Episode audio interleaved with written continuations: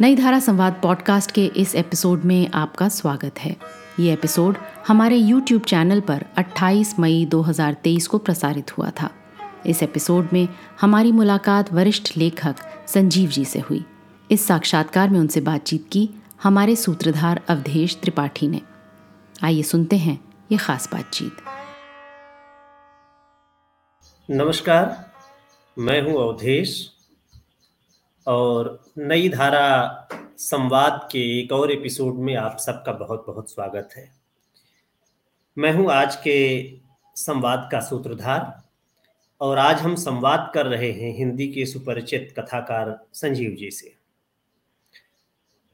संजीव जी की जितनी गति कहानियों में है, उतनी ही उपन्यासों में है और हम संजीव जी के साथ अपने इस संवाद के सिलसिले को आगे बढ़ाएँ। उसके पहले एक संजीव जी का छोटा सा परिचय आप लोगों के सामने रखना चाहूँगा। संजीव जी की पैदाइश उत्तर प्रदेश के सुल्तानपुर ज़िले की बांगर बांगर कला गाँव की है और आप उन्नीस में 6 जुलाई को वहाँ पैदा हुए। और पढ़ाई लिखाई और नौकरी का एक, कहा जाए जीवन का एक बड़ा हिस्सा। वो पश्चिम बंगाल में बीता, कुल्टी में।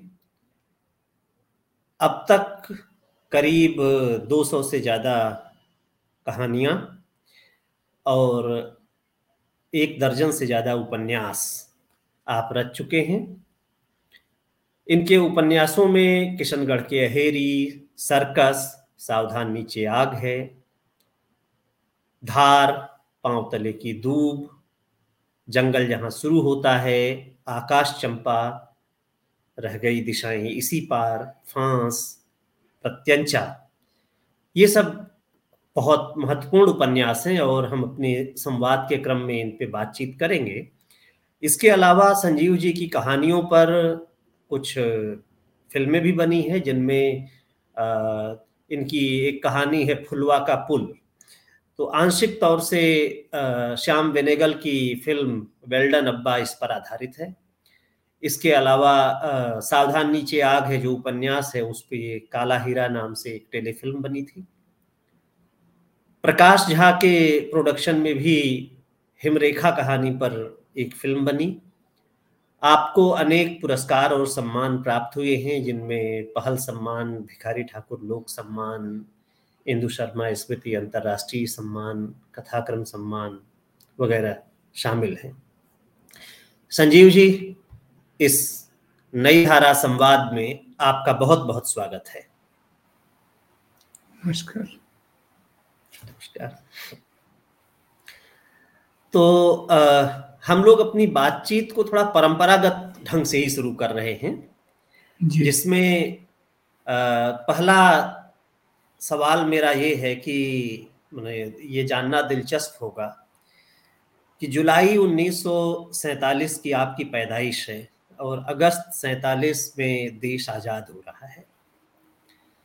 तो आपका जो बचपन, सुल्तानपुर के एक गाँव में एक बच्चा जो आज़ादी के ठीक पहले पैदा हो रहा है, उसके बचपन की जो स्मृतियाँ हैं तो ऐसा लगता नहीं, ऐसा लगता है मुझे कि उसमें देश, आज़ादी, लोकतंत्र, गांधी, नेहरू, विभाजन, ये सारे शब्द आपके बचपन में कहीं आए होंगे, कहीं इनसे कोई वाबस्ता रहा होगा आपकी ज़िंदगी का, आपके बचपन का। तो एक सवाल तो मेरा इस तरफ़ है और इसी से जुड़ा एक दूसरा सवाल ये भी है कि आप का मतलब भारत आज़ाद तो हो गया, लेकिन गाँव तो इसके एक जो सामंती जकड़न थी, उसमें तो बंधे हुए थे। तो उस दौर का गाँव आपका, उसकी क्या स्मृतियाँ हैं? तो इन दोनों सवालों को आप एक साथ नथी करके भी बात कर सकते हैं और चाहे तो अलग अलग भी। देखिए, अवधेश जी, देश आज़ाद अवश्य हो गया होगा।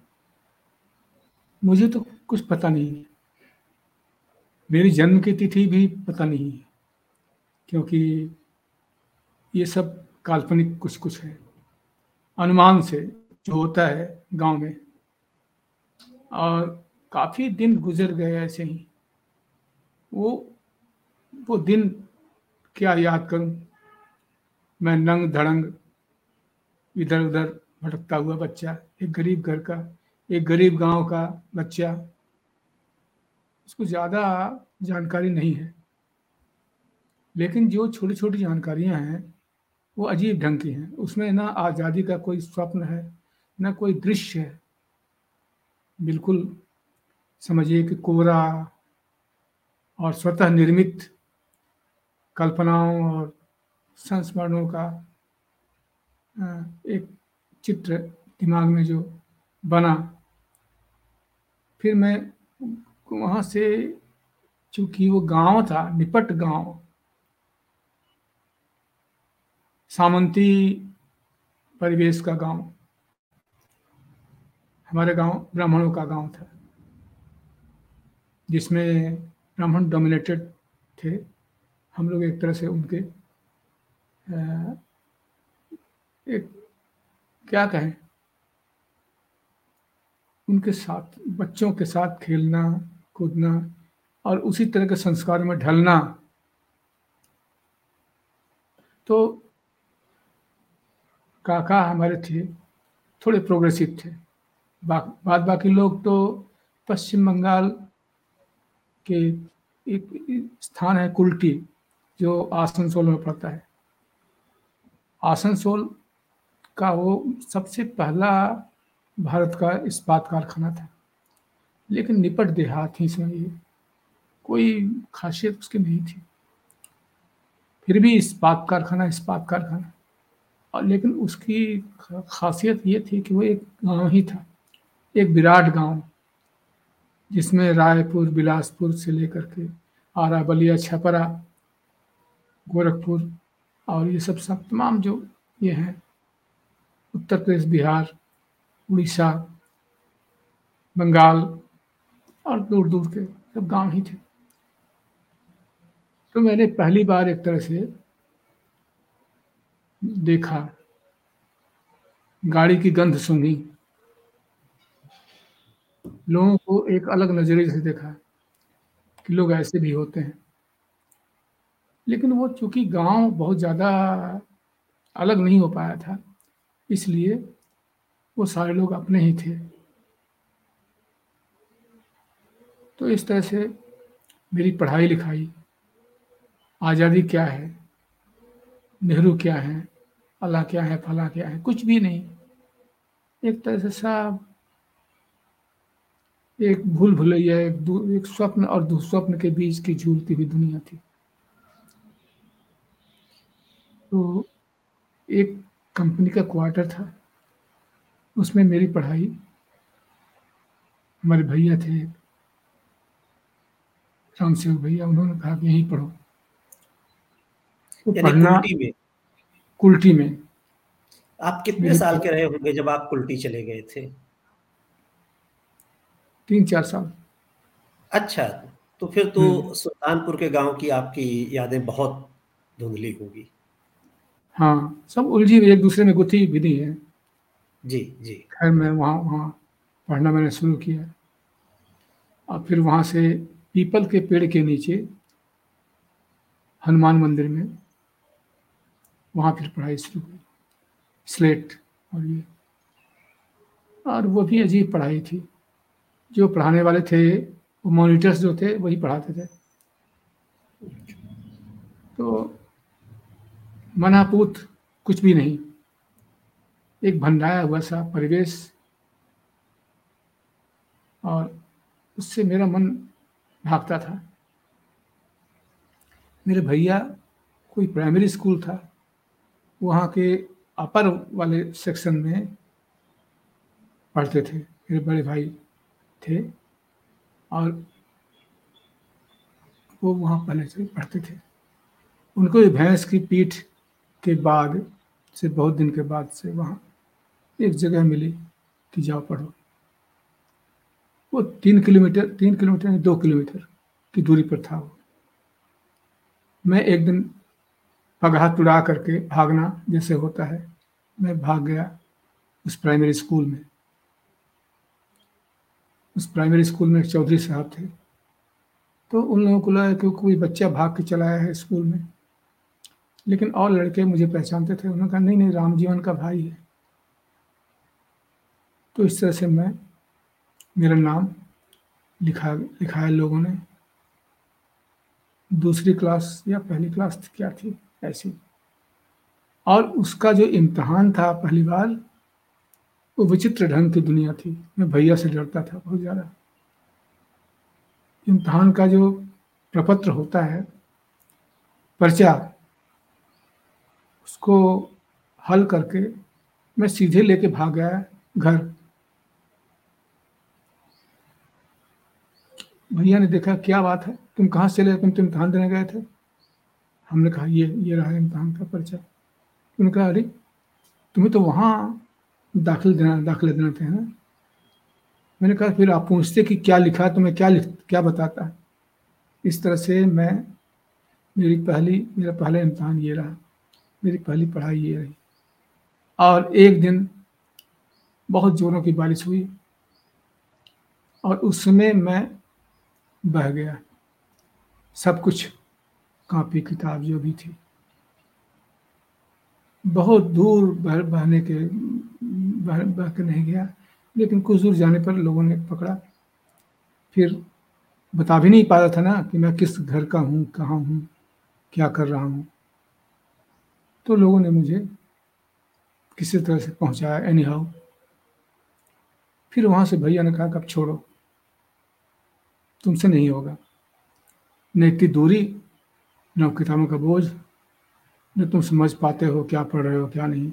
इम्तहान क्या है, ये भी तुम्हें पता नहीं है। तो दो साल तक मुझे एक प्राइवेट ट्यूटर के यहाँ अनूप लाल नाम था उनका। मुझे पढ़ाया गया। और सीधे सीधे जंप जंप माने पांचवी क्लास का एडमिशन टेस्ट। एडमिशन टेस्ट में मैं पास हो गया। एडमिशन टेस्ट था इंग्लिश, मैथ, हिंदी। और वहीं पर प्रथम बार ये आया कि इस लड़के का जन्म कब हुआ था? तो ये तो पता चल गया कि ये वहाँ का है, वहाँ का है, काका भी आया था। किसी को पता नहीं है, सब सर पे दस्तक देने लगे कि एक्चुअली कब पैदा हुआ होगा। तो उसी में हेडमास्टर साहब ने अनुमान के आधार पर जो कल्पनाएँ जोड़ी गई बिंदु बिंदु तो ये लिखा कि छः जुलाई उन्नीस इस तरह ये नाम आविष्कृत है रियल से थोड़ा सा हट करके है। रियल का अगर बताऊँ तो फिर दिक्कत हो जाएगी, क्योंकि मेरी बुआ थी वो नया सगुन देखने के लिए गेहूँ और जौ की बालियाँ नई नई ले आई थी। आज बच्चा पैदा होगा उसके आधार पर उन्होंने ये किया था। खैर उसी को सच मान लिया गया। तो छह जुलाई उन्नीस सौ सैतालीस ये हेडमास्टर साहब का ये था। हम्म। इसके लिए मुझे बहुत तरह की दिक्कतें आई गई कई बार बड़े पदों पर मेरा मतलब सिलेक्शन हुआ। लेकिन मुझे कहा गया कि ये अंडर एज है। फिर मैं बैक कर दिया गया। जी। तो एक्चुअली मेरा जीवन जो है शुरू होता है छह जुलाई उन्नीस से या उसके आसपास से। और गाँव तो आप जी। जी। मैं कह रहा था कि आ, फिर आपने कुल्टी में ही ये आ, लंबे समय तक नौकरी की। वहाँ हाँ वहाँ इसके बाद तो फिर वो मेट्रिकुलेशन और इसके बाद फिर इंटर इंटर नहीं प्री यूनिवर्सिटी होता था उसमें। जी। और इसके बाद बीएससी ये इसके बाद फिर एमएससी के बाद एमएससी के इक्वलेंट क्वालिफिकेशन होता है वो। ये सारा कुछ कुल्टी में। अच्छा। और फिर कुल्टी में ही आपकी नौकरी शुरू हो गई। तो हाँ, एक यहाँ पर मुझे लगता है कि आप तीन चार साल की उम्र से लेकर के हम्म। और माना जाए कि 2003 तक तो आप कुल्टी में थे ही या उसके बाद भी कुछ समय हम्म। रहे हो सकता है इतना लंबा समय आप बंगाल में रहे और इससे दो चीज़ें मुझे समझ में आती हैं एक तो ये है कि बंगाल इन जनरल जो नवजागरण का एक केंद्र था, साहित्य संस्कृति का एक बड़ा हिसाब था।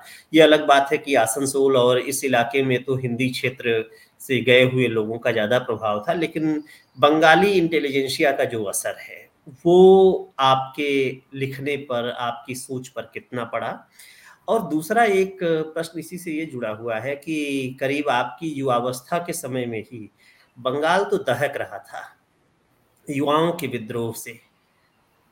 तो हम्म। एक तरह से विद्रोह था दूसरी तरफ़ दमन था और इसको में जहाँ आप काम कर रहे थे वहाँ पर भी ज़रूर राजनीतिक आंदोलनों की कुछ गूंज कुछ धमक रही होगी।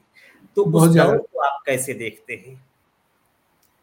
बंगाल में आपका रहना कैसे मतलब आपके लेखन पर उसका क्या असर पड़ा? और दूसरा ये कि उस दौर की जो राजनीति है, उसका जो ताप है, उसने कैसे आपके विचार को ढाला? एक तरह से कहा जाए I was sandwich between the two तो बंगाल एक तरफ़ था, बिहार और उत्तर प्रदेश और शेष दुनिया एक तरफ़ थी। लेकिन मैं हटता गया। मैंने देखा कि ये गंवारूपन जो है, मुझे ले डूबेगा। मुझे इस दुनिया से इतर जाना है। तो मेरे दोस्त यार, बहुत सारे लोग, बल्कि मुझे डांटा गया कि तुम बंगला ठीक से सीखते क्यों नहीं हो? फिर मैंने बंगला सीखा। सारा कुछ जो है नोट्स वगैरह भी बंगला में। यहाँ तक कि रविंद्र, शरद, बंकिम और तमाम सुकांत वगैरह की जो रचनाएँ हैं, वो भी मैंने बंगला के मूल रूप में ही पढ़ी। और इतिहास और भूगोल की किताबें जो थी, वो भी मूल में तो एक तरह से मेरा प्रारंभिक प्रशिक्षण जो है, वहाँ बंगाल में हुआ और वो अच्छा हुआ मेरे लिए। फिर मुझे साइंस का विद्यार्थी होना था, जबरन मेरा नाम लिखा गया साइंस में। तो फिजिक्स, केमिस्ट्री, मैथमेटिक्स, बायोलॉजी बाद मैंने छोड़ दी। तो ये सब चीज़ें जो है ना, एक तरफ़ तो मुझे, मेरे लिए विज्ञान था, दूसरी तरफ़ मेरे लिए ये था।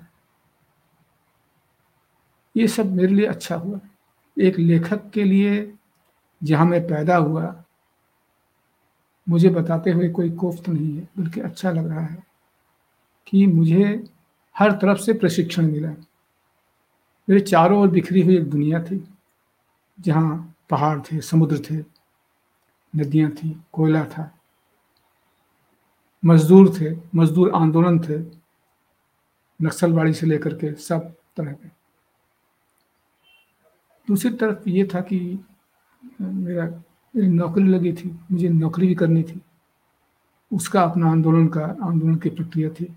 जेलसी भी थी, क्योंकि मैं बिहारी बिहारी माने बंगाल के इतर जो लोग होते हैं, यूपी और बंगाल बिहार के सब के सब बिहारी उनकी नज़र में होते हैं।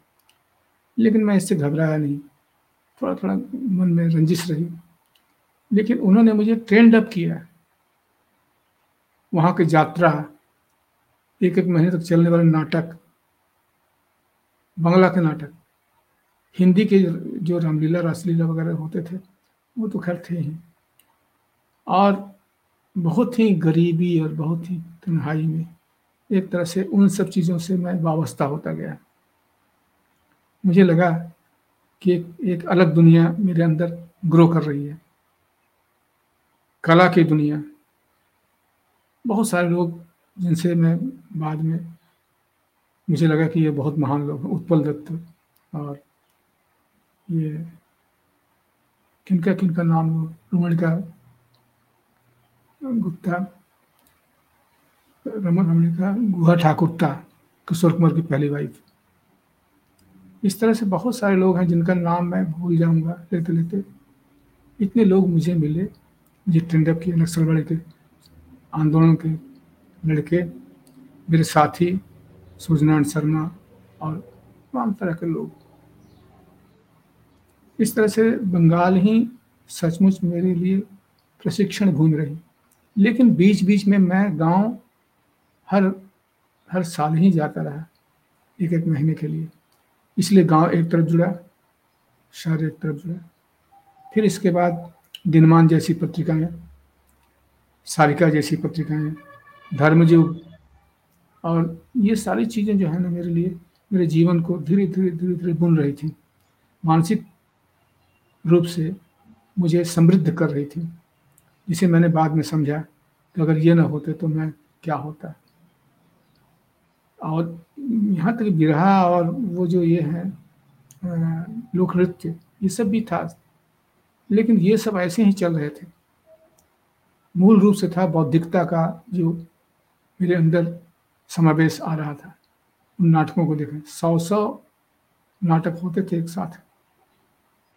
सोचिए। और बहुत ही एक्सपेरिमेंटल और फिर उसके तहत फिर मैंने फ़िल्मों का ये किया। फ़िल्मों का जो ये होता है, अच्छी फ़िल्में। बहुत ही अच्छी फ़िल्में मैंने देखी, लेकिन ज़्यादा नहीं। पैसे नहीं थे। बहुत ही गरीबी में दिन गुजर रहे थे। यहाँ तक कि नौकरी जो तीन तीन नौकरियाँ एक साथ जब लगी, बहुत भटकने के बाद, तब भी मेरे लिए इतने पैसे नहीं थे कि मैं अब चाह करके मतलब अपनी चीज़ें अपने मनपसंद की चीज़ें चुन सकूँ। वो सब अंधेरे उजाले के दिन थे क्या बताऊँ। बहुत लंबी कहानी है। कभी बताऊँगा लिखूँगा तो। तो आ, इसके साथ ही अब एक सवाल ये मेरे जहन में आ रहा है कि आप की पढ़ाई लिखाई फिर इस तरह से एक बंगाली समाज जो है उसकी जो बौद्धिकता है जो आंदोलन है उन सब की का असर उन सब का प्रशिक्षण ये सब तो था। लेकिन हम्म। ऐसा क्या था जिसने मजबूर कर दिया आपको कि आपको लिखना चाहिए? और उसमें भी शुरुआत की आपने कविता से फिर कथा की ओर गए। और एक इन जनरल आप अपने अनुभव से इसका जवाब थोड़ा सोचिए कि क्या हो सकता है कि आ, कोई रचनाकार किसी एक खास विधा को क्यों चुनता है? क्या ये महज संयोग होता है? या उसके आसपास का माहौल होता है? कोई शुरू तो ज़्यादातर लोगों का मैंने देखा है कविता से किए कोई आलोचना में गया कोई कथा की दुनिया में आया कोई नाटक लिखने लगा। तो ये अपनी विधा आपको मिलती कैसे है? मेरे एक कहूँ साहित्यिक गुरु तो नरेंद्र नाथ ओझा मेरे पड़ोस में थे क्लर्क थे। वे और एक रामनरेश त्रिपाठी के घर के बगल के वहाँ सुल्तानपुर के दाढ़ी बाबा। ये लोग कहते थे कि मैं बहुत तेज हूँ मैं बहुत तेज हूँ मगर पता नहीं क्या तेज और क्या। लेकिन इन्होंने मुझे संवारा। तो कविता कविता का क्षेत्र था, हिंदी साहित्य सेवा समिति। कविताएँ में लिखने लगा तुकबंदियाँ अंताक्षरी में आती थी काम तुकबंदी जोड़ लेता था। बहुत फटाफट, कोई दिक्कत नहीं मुझे। और पढ़ना, हर तरह की चीज़ पढ़ना each and every type of article और घर में था, माहौल, पिताजी वगैरह सब, सबके लिए था एक तरह से अघोषित अनिवार्य एक रूप था रामचरितमानस का पाठ। रामचरितमानस पढ़ के ख़त्म करते तो वो शुरू करते। मेरा भी शुरुआती दौर का जो समय है, उसमें फिजिक्स केमिस्ट्री मैथमेटिक्स में बाद में पढ़ता। पहले मैं रामायण का कम से कम, वो समझिए कि आठ दस पन्ने पढ़ने के बाद ही मैं फिर किताबें उठाता। इस तरह से धर्म और आसपास में धार्मिक माहौल बहुत ज़्यादा था। सारे लोग धार्मिक सन्यासी स्थान था वहाँ। वहाँ के नागा बाबा बहुत प्रिय थे और सब लोग। ये सब बहुत मामूली चीज़ें हैं लेकिन इनका कहीं ना कहीं कोई ना कोई असर हुआ होगा। ये तो धर्म के जो ये था आ, मेरा संग छूटा कब? जबकि मैंने देखा कि धर्म के जो पंडित जी वगैरह थे, बहुत क्रूर होते थे।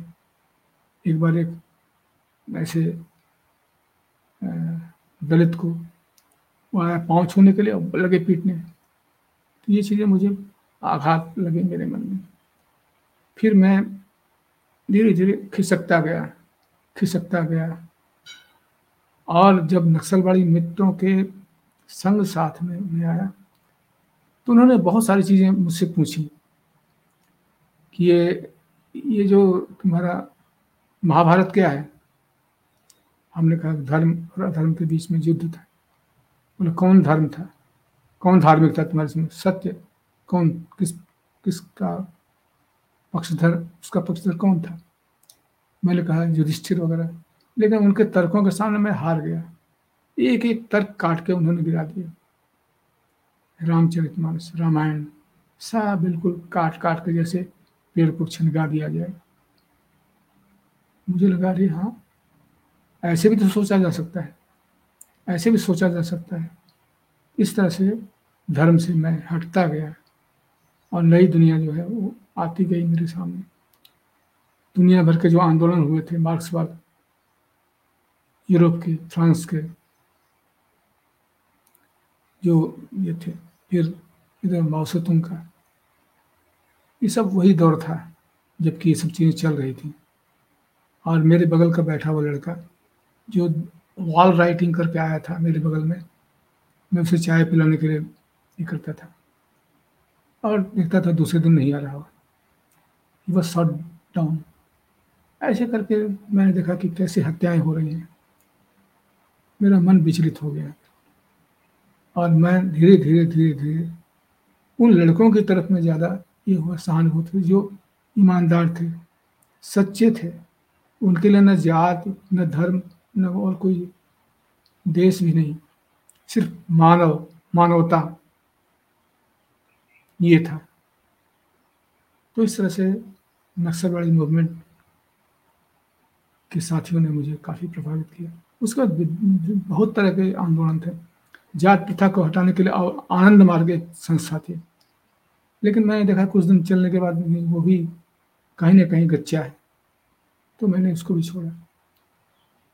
मैंने बहुत कुछ पकड़ा, बहुत कुछ छोड़ा।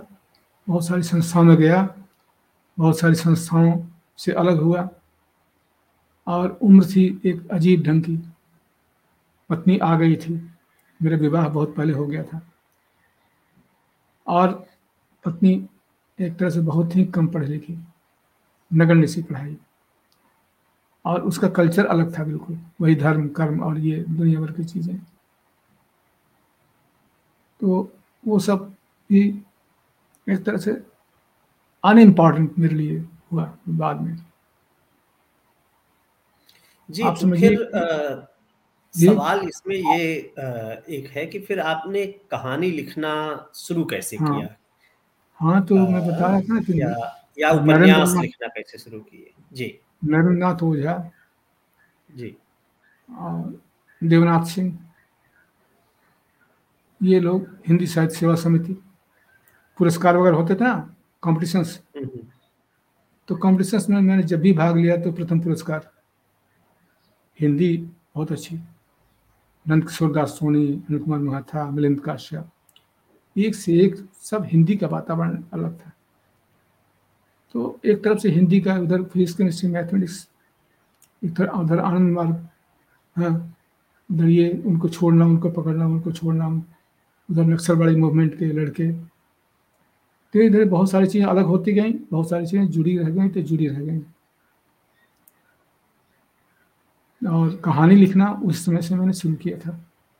बहुत मामूली कहानियाँ।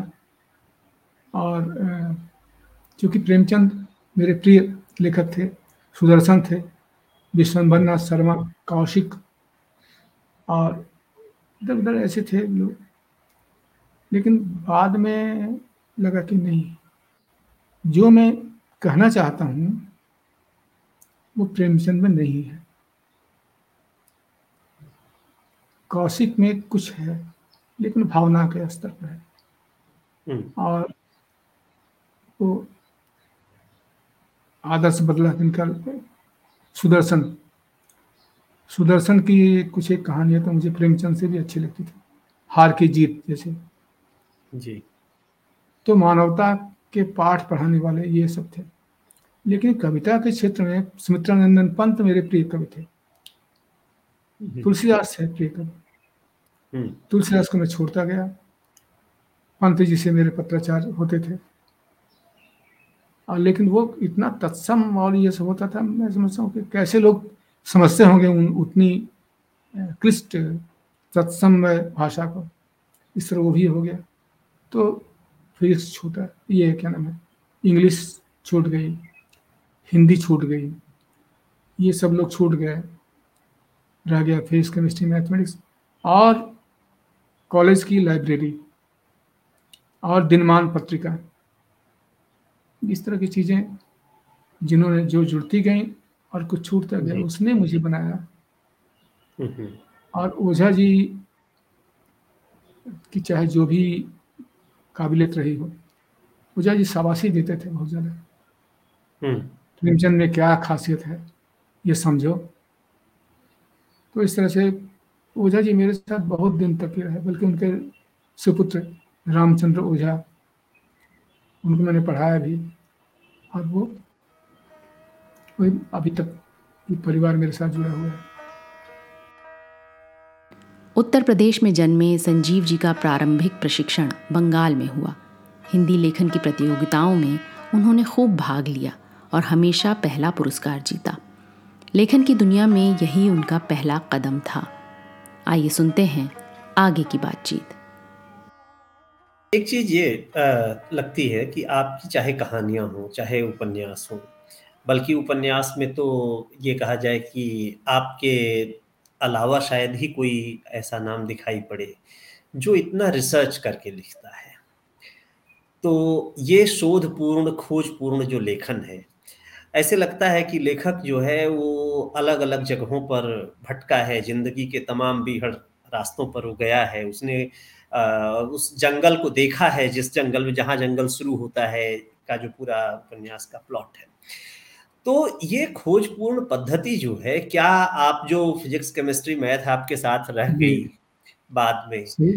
तो उसमें जिस तरह के अनुसंधान की बात होती है जिस तरह से चीज़ों को पुष्ट करने की बात होती है अपने तर्कों को उसने ये आपको दिया? या कोई भीतर से एक यायावरी प्रवृत्ति थी जिसकी वजह से आप इन सब जगहों पर घूमे और इस तरह की दृश्य और पात्र ले आए? आपने बिल्कुल सही बिंदु पर मतलब उंगली रखी है। मेरा जो लैब का अपना ये था, वो अपना, अपनी स्टडी का जो सेंटर था, वो हर चीज़ को अंतिम बिंदु तक खोजना। जैसे एक जैसे मैं जहाँ जाता था, पत्थर लाता था आयरन स्टोन आयरन ओर तो जितनी चीज़ें हैं, वो सब मैं लाता था और उसको क्रश करता था, उसकी बारीकियाँ ढूंढता था, क्या कंटेंट है, क्या नहीं। मुझे अच्छा भी लगता था और बुरा भी लगता था। अच्छा ये लगता था कि मैं चीज़ों को खोज रहा हूँ, इसके गहन तल में जा रहा हूँ। बुरा ये लगता था कि जिस तरह की सुविधाएँ और पढ़ाई मेरी होनी चाहिए, वो नहीं है। मैं बहुत ही कम पढ़ा लिखा अपने को समझता था बी एस सी डिस्टिंक्शन से होने के बावजूद और एम एस सी के एनालिटिकल केमिस्ट्री से उसके इक्वलेंट होने के बावजूद मुझे और पढ़ना चाहिए था। लेकिन ये चीज़ वहाँ से डाइवर्ट होकर के कन्वर्ट होकर के आ गई इसमें कि जो मैं लिख रहा हूँ, उसके तल तक जाऊँ। उसके उसका अंत कहाँ है? ये चीज़ मैं इसको महादेव वर्मा के शब्दों में कहूँ। तोड़ दो या क्षितिज मैं भी देख लूँ उस ओर क्या है? जा रहे हैं जिस पंथ से जो कल उसका छोर क्या है? जी। तो ये मैं करता गया। और सब मतलब क्या बोलते हैं बाबा तुलसीदास का ये है। तुलसी जैसी भवतव्यता तैसी मिले सहाय आप न आवे ताहे पर ताहे तहाँ ले जाए। हम्म। मैं मुझे चीज़ें मिलती गई। जो मैं कोलियरी का ये कर रहा हूँ तो कोलियरी के अंदर मैं जा रहा हूँ अंदर डीप अकेले। बत्ती बुझा दी मैंने कैप लैम्प अंधेरा घुप, अंधेरा क्या होता है? दम कैसे घुटता है? वहाँ एक आदमी, एक निरपराध आदमी कैसे छुपा हुआ है? ऊपर ऊपर दामोदर और बराकर नदियाँ बह रही हैं। मेरे सर के ऊपर, बहुत ऊपर। और उधर पहाड़ हैं। उधर गोरू चल रहे हैं, भैंस वगैरह। औरतें नहा रही होंगी। राजधानी एक्सप्रेस जा रही होगी।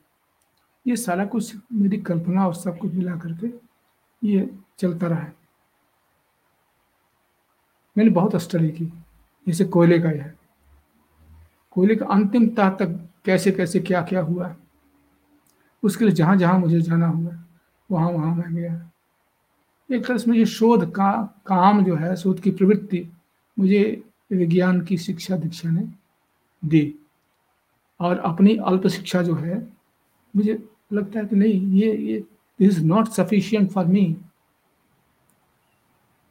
if I want to go sorry अगर मैं रिसर्च के लिए जाना चाहता हूँ तो ये नहीं। फिर मैं जगह कि रिसर्च करके करूँगा क्या? इतने बड़े बड़े वैज्ञानिक तो हो गए अननोन अनसिप्ट तो रह गए। और यहाँ जो, यहाँ यहाँ की दुनिया जो है, ये महंतों की दुनिया, कापालिकों की दुनिया बेवकूफ़ों की दुनिया, गंवारों की दुनिया, यही तो राज कर रही है। वैज्ञानिकों को, ज्ञानियों को कौन पूछता है? कुछ नहीं। तो मुझे सोशल साइंस जो है, पॉलिटिकल साइंस जो है, उसमें ज़्यादा इंटरेस्ट आने लगा तो ये भी पढ़ता था, वो भी पढ़ता था। और उसके लिए मुझे जाना पड़ता था चार तरफ़। मैं, कई बार तो मीटिंगें सुनने के लिए मैं पिटाई खा रहा था। दुबे जी थे। उनका उनका लेक्चर इतना अच्छा लगता था। कम्युनिस्ट पार्टी के थे। कि बस, वो शुरू हुआ उनका ये माइक का टोन आए आए, और मैं भागा।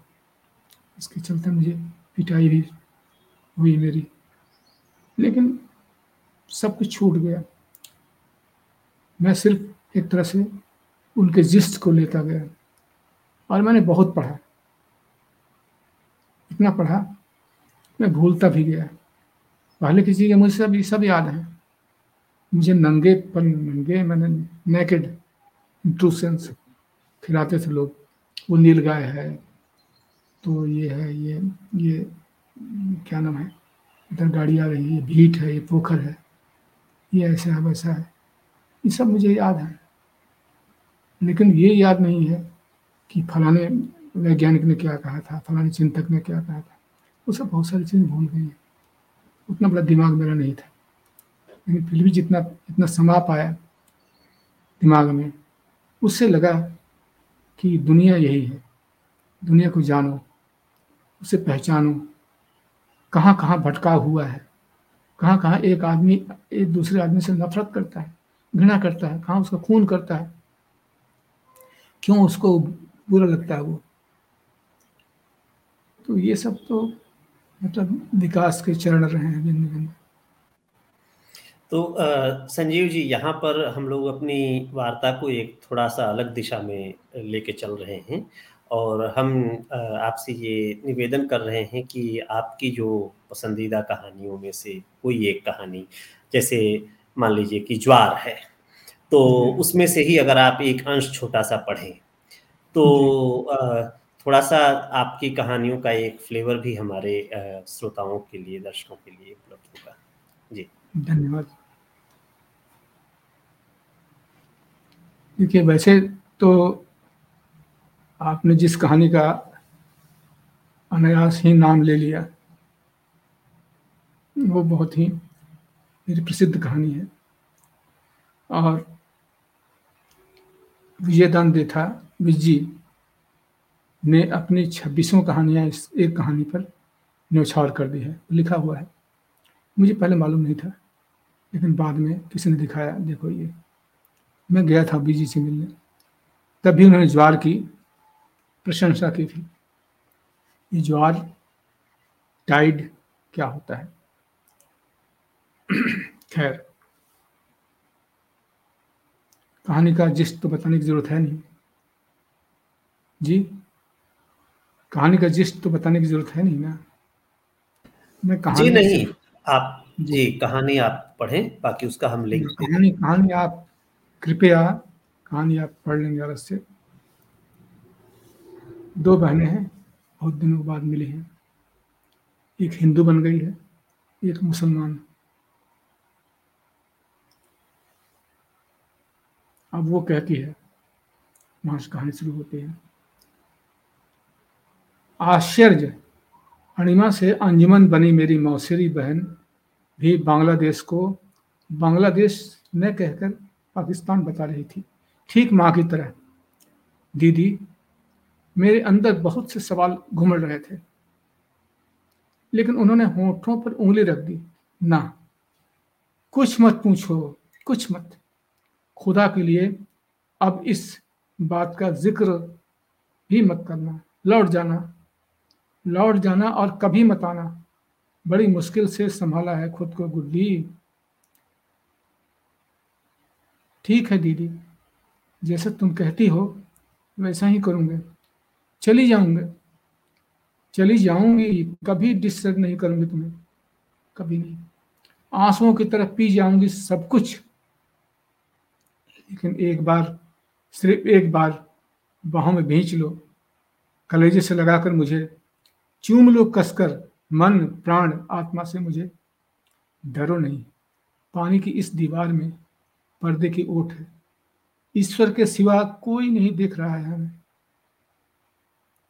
जिद न कर मेरी बहना, मेरी प्यारी गुड्डी, जिद न कर। इस तरह तो हम दोनों ही डूब जाएँगे। डूब जाए तो डूब जाए। मेरे लिए यही पल पहला है। यही आखिरी भी।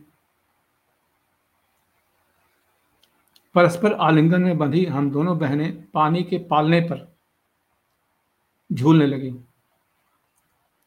अद्भुत उल्लास पर्व था मेरे लिए वह।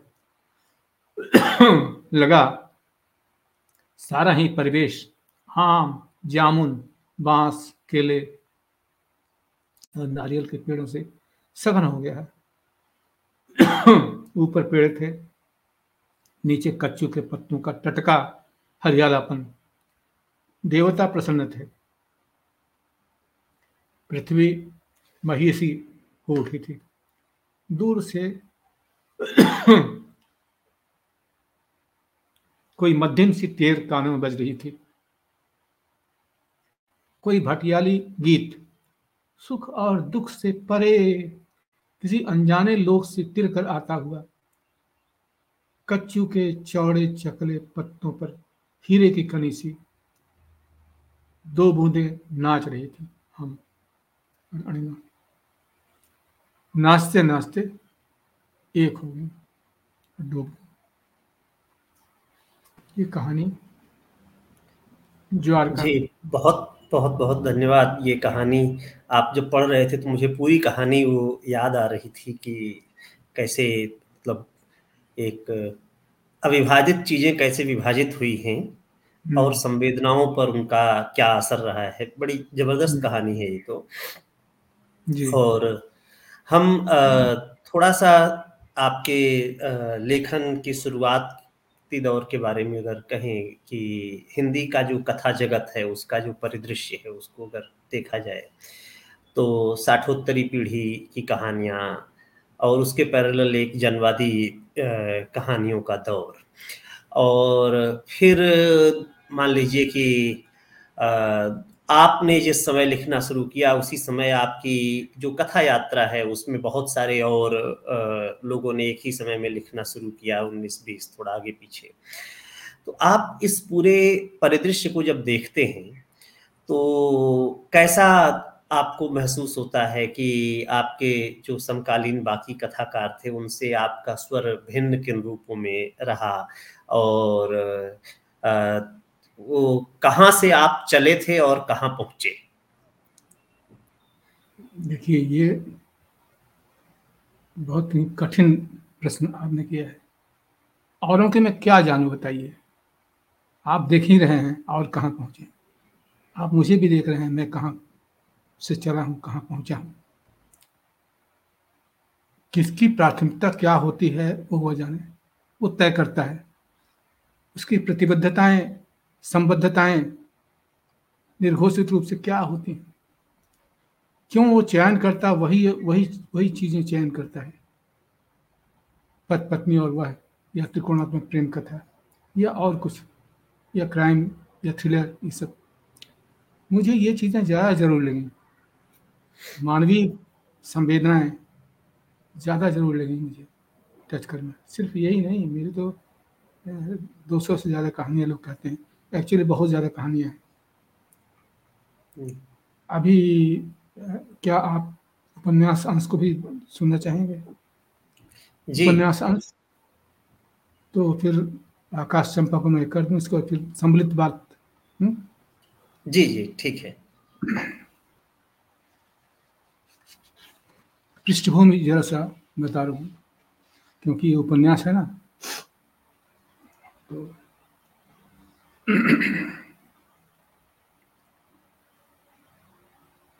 आकाश चंपा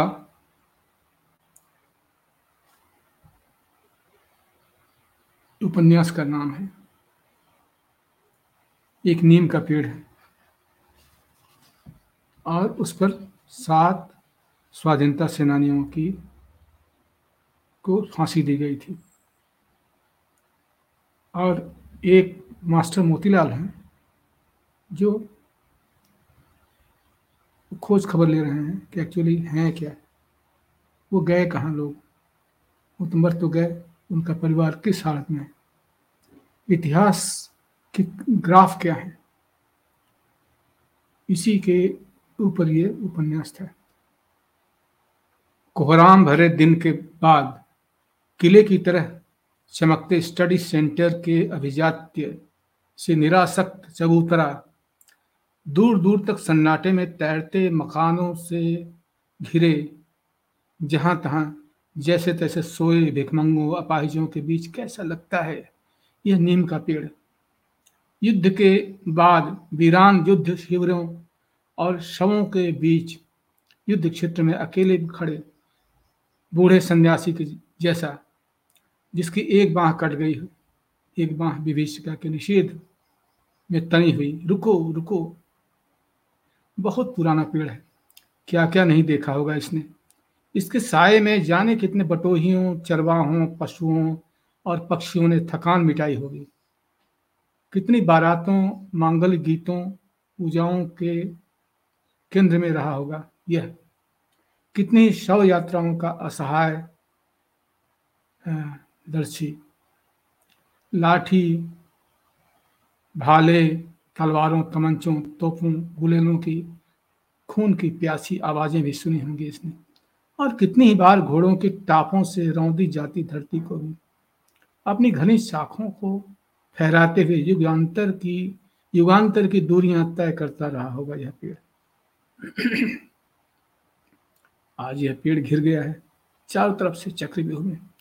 मकानों और मक्कारों से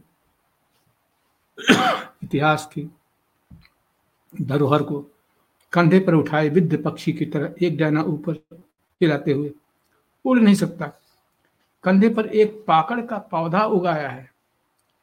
शायद आश्रय लेने वाले परिंदों में से किसी की बीट से उपजा हो। परजीवी पाकड़ कितना हरा भरा है और नीम का बूढ़ा पेड़ कितना बेजान सा। पाकड़ ही कल को सत्य हो जाएगा। नीम का अस्तित्व मिथ्या। तन से सॉरी तने से बूंद बूंद टपकता नीर। नीर नहीं, आँसू। आँसू। पेड़ भी रोते हैं क्या? पता नहीं किस किस के आँसू हैं। पाँच स्वाधीनता सेनानियों के महाराजन की गर्भवती बेटी गंगा की, निरीह निष्ठावान श्री प्रकाश के, विद्यादान के की प्रतीक उसकी छोटी पाठशाला के या उसके भी पीछे सदियों पीछे से लेकर आगे भविष्य की लूलभाती परतों के बीच स्वाधीनता की आदिम आग राग और विराग के खारे कड़वे आँसू। बहुत बहुत धन्यवाद इस अंश के पाठ के लिए। तो आ, मेरे प्रश्नों में एक प्रश्न तो यह भी है कि आ, जो हिंदी साहित्य की दुनिया है इसके पिछले तीन दशक अगर आप देखें तो ये विमर्श केंद्रित साहित्य की, की समय के रूप में हम इसे चिन्हित कर सकते हैं हम्म। और आपने तो कुछ समय दिल्ली में हंस के कार्यकारी संपादक के बतौर काम किया जो कि हंस पत्रिका और राजेंद्र यादव ये विमर्श की के केंद्र में थे और विमर्श मूलक साहित्य के भी केंद्र में रहे। तो एक चीज़ तो ये कि आप इन विमर्शों को कैसे देखते हैं? और दूसरा प्रश्न यह कि राजेंद्र यादव और हंस के साथ काम करने का अनुभव कैसा था? पहली बात तो ये कि मैं जैसा था लगभग वैसा ही रहा। यानी मेरी निर्मित जो थी ये बंगाल के नक्सलवाड़ी आंदोलन के साथियों के साथ, मजदूर आंदोलनों के साथ, और इधर उधर की चीज़ों से। तो चीज़ें तो वही लगभग रही।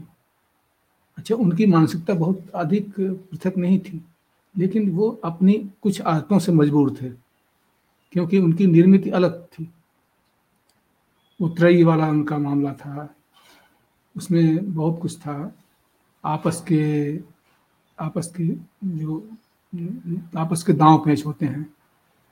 और इसके बाद ये भी सेक्स भी था उसमें, और भी कुछ चीज़ें थी। मेरा इन सबसे कोई ज़्यादा वास्ता नहीं था। लेकिन मैंने लगभग पाँच साल तक उसका हंस का संपादन किया। और मैंने जिस कहानी में भी कोई संभावना नज़र आई, उसको ठीक ठाक करके उनका इशारा भी था कि इसको ठीक कर दो इसको ठीक कर दो। मैंने संपादित करके छापा उसको। तो इस तरह से हंस का जो काल रहा मेरा वो ए, बहुत सारे लोगों में जो संभावनाएँ हैं उसको मैंने देखा परखा और मुझे अच्छा भी लगा। और कुछ विमर्श थे जैसे दलित विमर्श थे और स्त्री विमर्श थे। और भी थे कुछ। तो मुझे ठीक लग रहे थे कि जो सबसे अवहेलित है, जो सूची में सबसे नीचे है, उसके, उससे नीचे और कहाँ जाएगा वो? तो उसको उसको पहले प्राथमिकता मिलनी चाहिए ना। मैंने खुद अपनी ज़िंदगी में, मैंने देखा कैसे कैसे अपमानित होते गए। तो दलित विमर्श और स्त्री विमर्श, स्त्री के बारे में तो कुछ कहना ही नहीं कि अंत्यज में भी अंत्यज। इस तरह से राजन यादव और मुझमें कोई ज़्यादा अंतर नहीं आया अंतर खाली एक जगह आया था, जहाँ वो सेक्स की तरफ़ झुकी हुई इंक्लाइंड टुवर्ड्स सेक्स उनका कहना था कि ये भी एक विमर्श का मुद्दा है। जैसे कह रहे थे कि दुनिया की सारी लड़ाइयाँ, सारे फैसले बेड पर होते हैं। मैं नहीं मानता था। इसका मतलब क्या है? ये सपाट बयानी एक तरह से मूर्खता भरा मुझे लगता था। बेड पर कैसे सारी लड़ाइयों के फैसले होंगे? क्योंकि दुनिया तो बिल्कुल विस्तृत है, फैली हुई दुनिया है। मसले तो फैल, फैले हुए हैं। तो इस तरह से बहुत सारी बातें तो नहीं लेकिन ज़्यादातर बातों पर हमारी उनकी सहमत थी। और मैं उनका एहसानमंद हूँ कि उन्होंने उसे मुझे उस दुनिया से रूबरू कराया। लगभग पाँच साल तक मैंने अपने मन से चीज़ों को लिया संपादित किया और छापा। उन्होंने रोका टोका नहीं। जी।, जी। अगर आपके उपन्यासों की विषय वस्तु को देखें उसके दा, दायरे को देखें तो सावधान नीचे आग है जैसे वो कोयला खदान मजदूरों की ज़िंदगी पर है धार हम्म। वो आदिवासियों के संसाधनों की लूट पर है फिर हम्म। आ, वो जंगल जहाँ शुरू होता है वो पश्चिमी चंपारण में जिस तरह से जंगल डकैत और उस पूरे परिदृश्य को लेकर के। सूत्रधार जो है ये भिखारी ठाकुर के जीवन पर, या प्रत्यंशा आपने साहू जी महाराज के जीवन पर केंद्रित उपन्यास लिखा। फांस में आपने किसानों की आत्महत्या का प्रश्न उठाया। तो देखने में ये अलग अलग बातें भी लग सकती हैं, लेकिन इनके बीच एक अंतरधारा है जो सब में बहती है। एक अंतरसूत्र है जो सबको इनको जोड़ता है। मुझे लगता है कि अगर भारतीय साहित्य में इस तरह के कैनवस और इस तरह की ज़मीन पर काम करने वाले किसी एक दूसरे साहित्यकार का नाम मुझे लेना हो तो मैं महाश्वेता देवी जी का नाम लूँगा। और बहुत कुछ हद तक आपका कामकाज का जो मतलब उपन्यासों के की अंतर्वस्तु का जो दायरा है, वो महाश्वेता जी जिन सवालों पर संघर्ष कर रही थी जो उनके प्रश्न हैं जो उनके उपन्यासों के प्रश्न हैं उसको बहुत कुछ समेटता है। मेरा सवाल यहाँ एक ये ज़रूर है आपसे कि ठीक है कि आपका बहुत जीवन और लंबा समय वो बंगाल में बीता लेकिन अवध का जो इलाका है उस इलाके से आपको आ, कोई इस तरह का उदात नायक या प्रतिनायक जिसको आप अपने उपन्यास का विषय बनाएँ ऐसा आपको कोई दिखा नहीं या कुछ हद तक आपने प्रयास किया इस पर? अवध के इलाके पर आपने क्या सोचा? दो तीन बातें हैं भिन्न भिन्न बातें हो जाएँगी। जी। मैं कोशिश करूँगा किस तरह समेटूं। महाश्वेता देवी से मैं मिलता रहा। महाश्वेता देवी बायस थी। बायस थी कि उधर एक बार उनसे झगड़ा भी हुआ। एक नक्सलवाड़ी मित्र थी जयादी और उनके घर में आई हुई थी और वहीं मैं भी जाता था बुक फेयर में। तो वो फ़िल्म लगी थी रुदाली। अब उसके बाद वो उस पर इतना ये थी कि वो आ, उसको निगलेक्ट कर रही थी। हमने कहा बिल्कुल नहीं। नेगलेक्ट करने लायक तो है नहीं। बताया मैंने कि एक आदमी कितना अभागा है कि उसके मरने पर कोई रोने वाला नहीं है। हम्म। तो इसको लेकर के उन्होंने कहा, ना ना, उठाइए। बहुत सारी बातें उन्होंने बंगला में कही, हिंदी में कह रहा हूँ कि हमने कहा, क्या चीज़ है? सामंतवाद के विरुद्ध न है वो कहानी। आपकी कहानी जो दूसरे दूसरे पर है। तो उन्होंने कहा बहुत हमने समझाया लेकिन नहीं मैंने। हमने कहा वहीं चलिए जहाँ हम लोग बैठे हुए हैं डेढ़ किलोमीटर की दूरी पर फ़िल्म लगी है रुदाली। चलिए देखाइए। और हमको समझा दीजिए कि कहाँ गलत हैं कल्पना लाजमी और कहाँ वो। खैर वो ये हुआ बाद में हम लोग सारी फ़िल्मों पर ये कर, करते गए और वो नहीं गई। देखिए स्त्रियों की एक सीमा होती है। हम्म। स्त्रियों की जैसे कोयला खदान में अंडरग्राउंड नहीं जा सकती। तब के अब के बाद में शायद अलाउड हुआ। नहीं जा सकते। और बहुत सा, बहुत कुछ ये है जो कि अन्याय के जो क्षेत्र हैं, कई क्षेत्रों में नहीं जा सकती। लेकिन आदिवासियों का जो ये था, उन्होंने अच्छे ढंग से पकड़ा था। उस मने में श्रद्धेय मेरी थी। मैं आपका प्रश्न क्या था कि मैं उनके जैसा नहीं, वो अपने क्षेत्र में महान थी। इसमें कोई शक नहीं। लेकिन उनकी जो सीमाएँ थी, वो तो रहेंगी ही। क्योंकि मेरी वो सीमा नहीं हो सकती थी। मैं खुला मुक्त था। मैंने कितनी खदानों के ऊपर नीचे तलों पर यात्राएँ की हैं। अंधेरे अंधेरों में यात्राएँ की हैं। पहाड़ों की यात्राएँ की हैं। मैं जहाँ जाता था, एक ढेला पत्थर का टुकड़ा, आयरन ओर भी, और एक शीशी पानी टेस्टिंग के लिए। ये पानी कैसा है? पोर्टेबल है या नहीं है इससे क्या क्या हो सकता है? और वो भी। तो इसे मिला के मेरा ये तब ये जीवन था। उनका जीवन दूसरे ढंग का था। आदिवासियों के बीच में जो काम हो रहा है सोशल जो एक्टिविटीज़ थी। इस तर इस पर उन, उनसे मेरा मुकाबला हो नहीं सकता है। वो महान थी तो महान है। अगर बायस ना होती अगर वो साइंस पढ़ी होती अगर उनको अंदर जाने का मौका मिला होता तो शायद कुछ और करती। लेकिन वो संभव नहीं था। जो संभव नहीं था वो संभव नहीं था। तो मैं क्या बताऊँ? अच्छा, जी। आपकी आ, दो कहानियाँ मुझे याद आ रही हैं। और एक कहानी की याद आने का तो एक बहुत समकालीन संदर्भ है।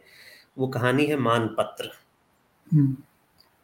और चाहे इसमें पात्रों के नाम कुछ भी हों सबको पता है कि ये कहानी किन लोगों पर लिखी गई है। जी। जिसमें मैहर है जिसमें हम्म। अलाउद्दीन खान साहब हैं जिसमें पंडित रविशंकर हैं अन्नपूर्णा है अब इसको पात्रों के नाम कुछ भी हो सकते हैं। और दूसरी एक कहानी है जिसमें पात्रों के नाम जो भी हों मैं नाम नहीं लूँगा क्योंकि वो कहानी जो है उसकी पहली ही पंक्ति में ये लिखा हुआ है कि ये कहानी जो है इसके सारे पात्र काल्पनिक है और इसका किसी व्यक्ति या संस्था से कोई संबंध नहीं है लेकिन हम्म। हर किसी को पता है कि उस कहानी के पात्र कौन है वो कहानी है खामोशी हम्म। तो इस तरह से जब आप अपने आसपास के समकालीन जीवन के समकालीन राजनीति के चरित्रों को उठाते हैं हम्म। और उन पर कहानी लिखते हैं तो इसके खतरे क्या हैं? एक आसानी तो होती है इसमें कि लोगों को बहुत आसानी से समझ में आ जाता है कि ये किन लोगों के बारे में है क्या है। लेकिन इसके खतरे क्या लगते हैं आपको? खतरे ये लगते हैं कि लोग स्वीकारते नहीं सच्चाइयों को स्वीकारते नहीं। तो इसके बाद मैं एक गरीब लेखक मेरी तो पेंशन भी नहीं थी मुझे क्वार्टर भी नहीं मिले थे। मेरे मेरे मेरा प्रमोशन तक नहीं हुआ उन्नीस साल तक सोचिए। सबसे ज़्यादा क्वालिफाइड होने के बावजूद मुझे कुछ नहीं। इस तरह से मैं लोगों की आँख का किरकिरी तो बना बिना लिखे पढ़े ऐसे। और भी क्या कि, कितना जाऊँ बताइए। यहाँ जो ये है कि इस तरह के इसमें इसमें कहानी है तो उस कहानी को क्यों नहीं उठाऊं? ये मन में कचोट रहती कि नहीं करना चाहिए लिखना चाहिए मुझे। अब लिखने में बहुत सारी चीज़ें ऐसी होती हैं कि क्या लिखा जाए और क्या ना लिखा जाए। न लिखा जाए जो है वो ज़्यादा इम्पोर्टेंट होता है। और जो लिखा जाए उसमें कितना लिखा जाए? मुझे बहुत हम्म, क्या बताऊँ? मांग पत्र का जो है उस पर बहुत सारे लोग कहाँ लिख रहे थे। बहुत सारे so many people Mannu Bhandari उस दिन आराम से खाना खा करके, कलम कलम कागज़ और पान, जर्दे वाला खा करके कलम लेके बैठी हैं। और तब तक तो वो आ गई कहानी, छप करके कथा देश में। पहली कहानी थी मानपत्र और इस पर सर पे हाथ धर के बैठ गई वो, भाई, इस पर तो मैं लिख रही थी। हाँ मुझे लिखना था। ऐसी और भी चीज़ें हैं खामोशी में क्या मैं जरा भूल रहा हूँ? खामोशी में एक आश्रम है और उस आश्रम में एक साध्वी हैं और हाँ। एक है जो हाँ। समझ गए। जी। ये, ये जो जिस महिला की बात कर रहे हैं वो महिला भी हैं और जी। उनके साथ में एक कोई मंत्री थे। लखनऊ की बात है। मैं खाना खा रहा था। हम और वो दोनों इसके बाद मैंने पूछा कि ये बताइए कि वो वो कहानी कितनी सच्ची है? उन्होंने कहा, ठीक है, सब सच्ची है। हमने कहा तो मैंने खोद खोद के, खोद खोद के उनसे पूरी वाकियात जो हैं, जो जो चीज़ें घटी थी जैसे जैसे उसको उन्होंने बताया। छुपाया नहीं। तो इसके बाद हमने कहा कि अगर मैं इसको लिख दूँ तो थोड़ा सा सामने में थोड़ा सा हाँ लिख सकते हैं। हम्म। तो फिर मैंने उनको संभालते हुए और उनको संभालते हुए दोनों पात्रों को मैंने लिखा। खामोशी। जी। जी। मुझे याद है इसके बाद हमने सोचा कि कुछ दिन तक मैं ये रहा। कि बड़ी अजीब महिला है पता नहीं उसने पढ़ करके और उसको ये किया कुछ। हम्म। मैं इंतज़ार करता रहा कि उनका ये आएगा। परवाना लेकिन नहीं आया। हम्म। खामोशी दूसरे ढंग कहानी है। मानपत्र पृष्ठ कहानी। हम्म। हाँ। मानपत्र में मैंने बहुत मेहनत की थी। जी। हाँ। खामोशी और वो मुझे लगता है कि हिंदुस्तानी संगीत की सबसे बड़ी त्रासदियों में से एक पर केंद्रित है वो कहानी। जी सिर्फ़ वही नहीं मेरे बहुत सारे मित्र हैं जिन्होंने पत्नियों के साथ जो आचरण किया हाँ वो भयंकर रिडिकुलस इवन हमारे बड़े बड़े लोग जो स्टॉलवर्ड्स हैं वो भी सब बड़े बड़े लोग वहाँ जाकर सब सा, सारी साधुता खत्म हो जाती है। तो अभी लगता है कि स्त्री और पुरुष के संबंधों को हम ठीक से समझ नहीं पाए हैं। क्या एक लेखन के लिए, एक लेखक के लिए ज़रूरी नहीं है कि वो इसको अलग करे? मैंने सेक्स को अलग करे? और स्त्री पुरुष संबंध में कैसे निभाया जाए कि स्त्री को भी सम्मान मिले और पुरुष को भी सम्मान मिले? तो वहाँ तो ये स्त्री कभी स्वीकार करेगी नहीं।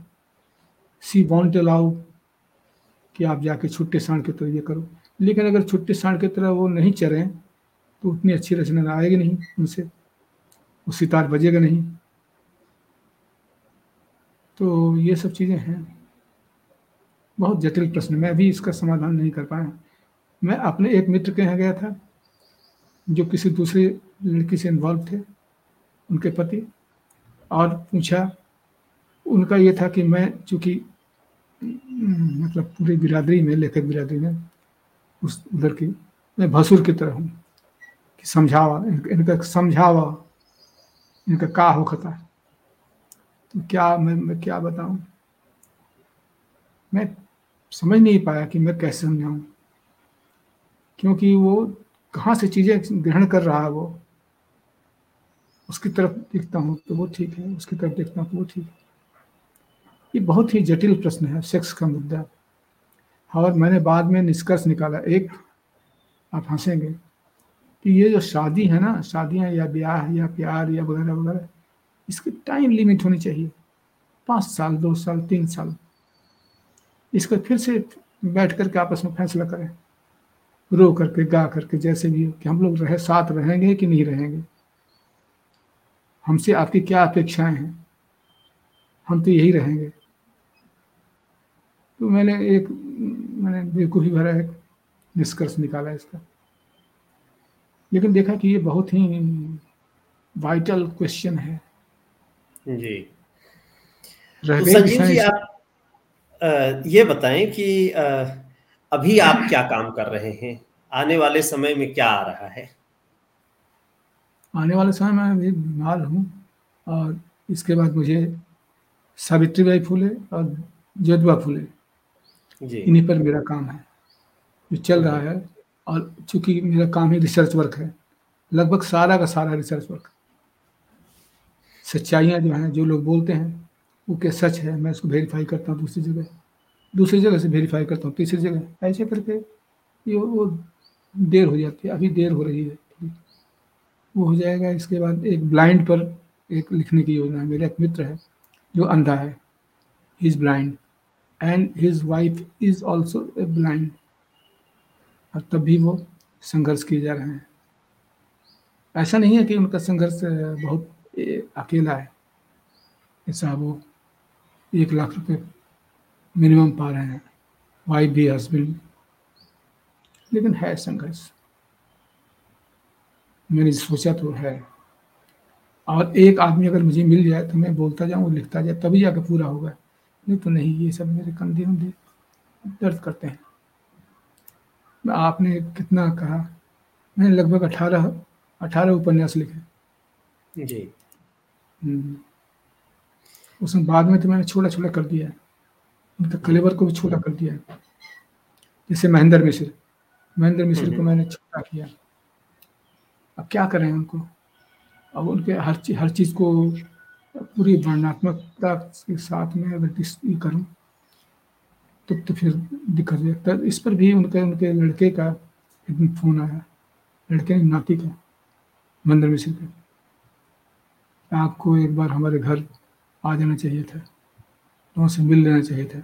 कुछ बातें साफ़ होती हमने कहा, कोई भी फिल्मकार ये, कोई भी राइटर कहीं पसंद नहीं होता अपनी फ़िल्म से।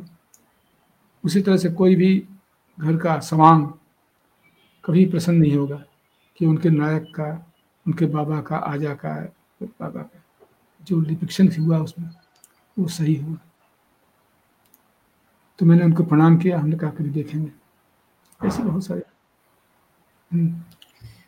ठीक है संजीव जी हम लोग करीब एक घंटे से ज़्यादा समय हो गया है बात करते हुए। हमारी ये समय सीमा है तो हम अपनी हम्म। बातचीत को यहीं पर समाप्त कर रहे हैं। आप, कर देंगे।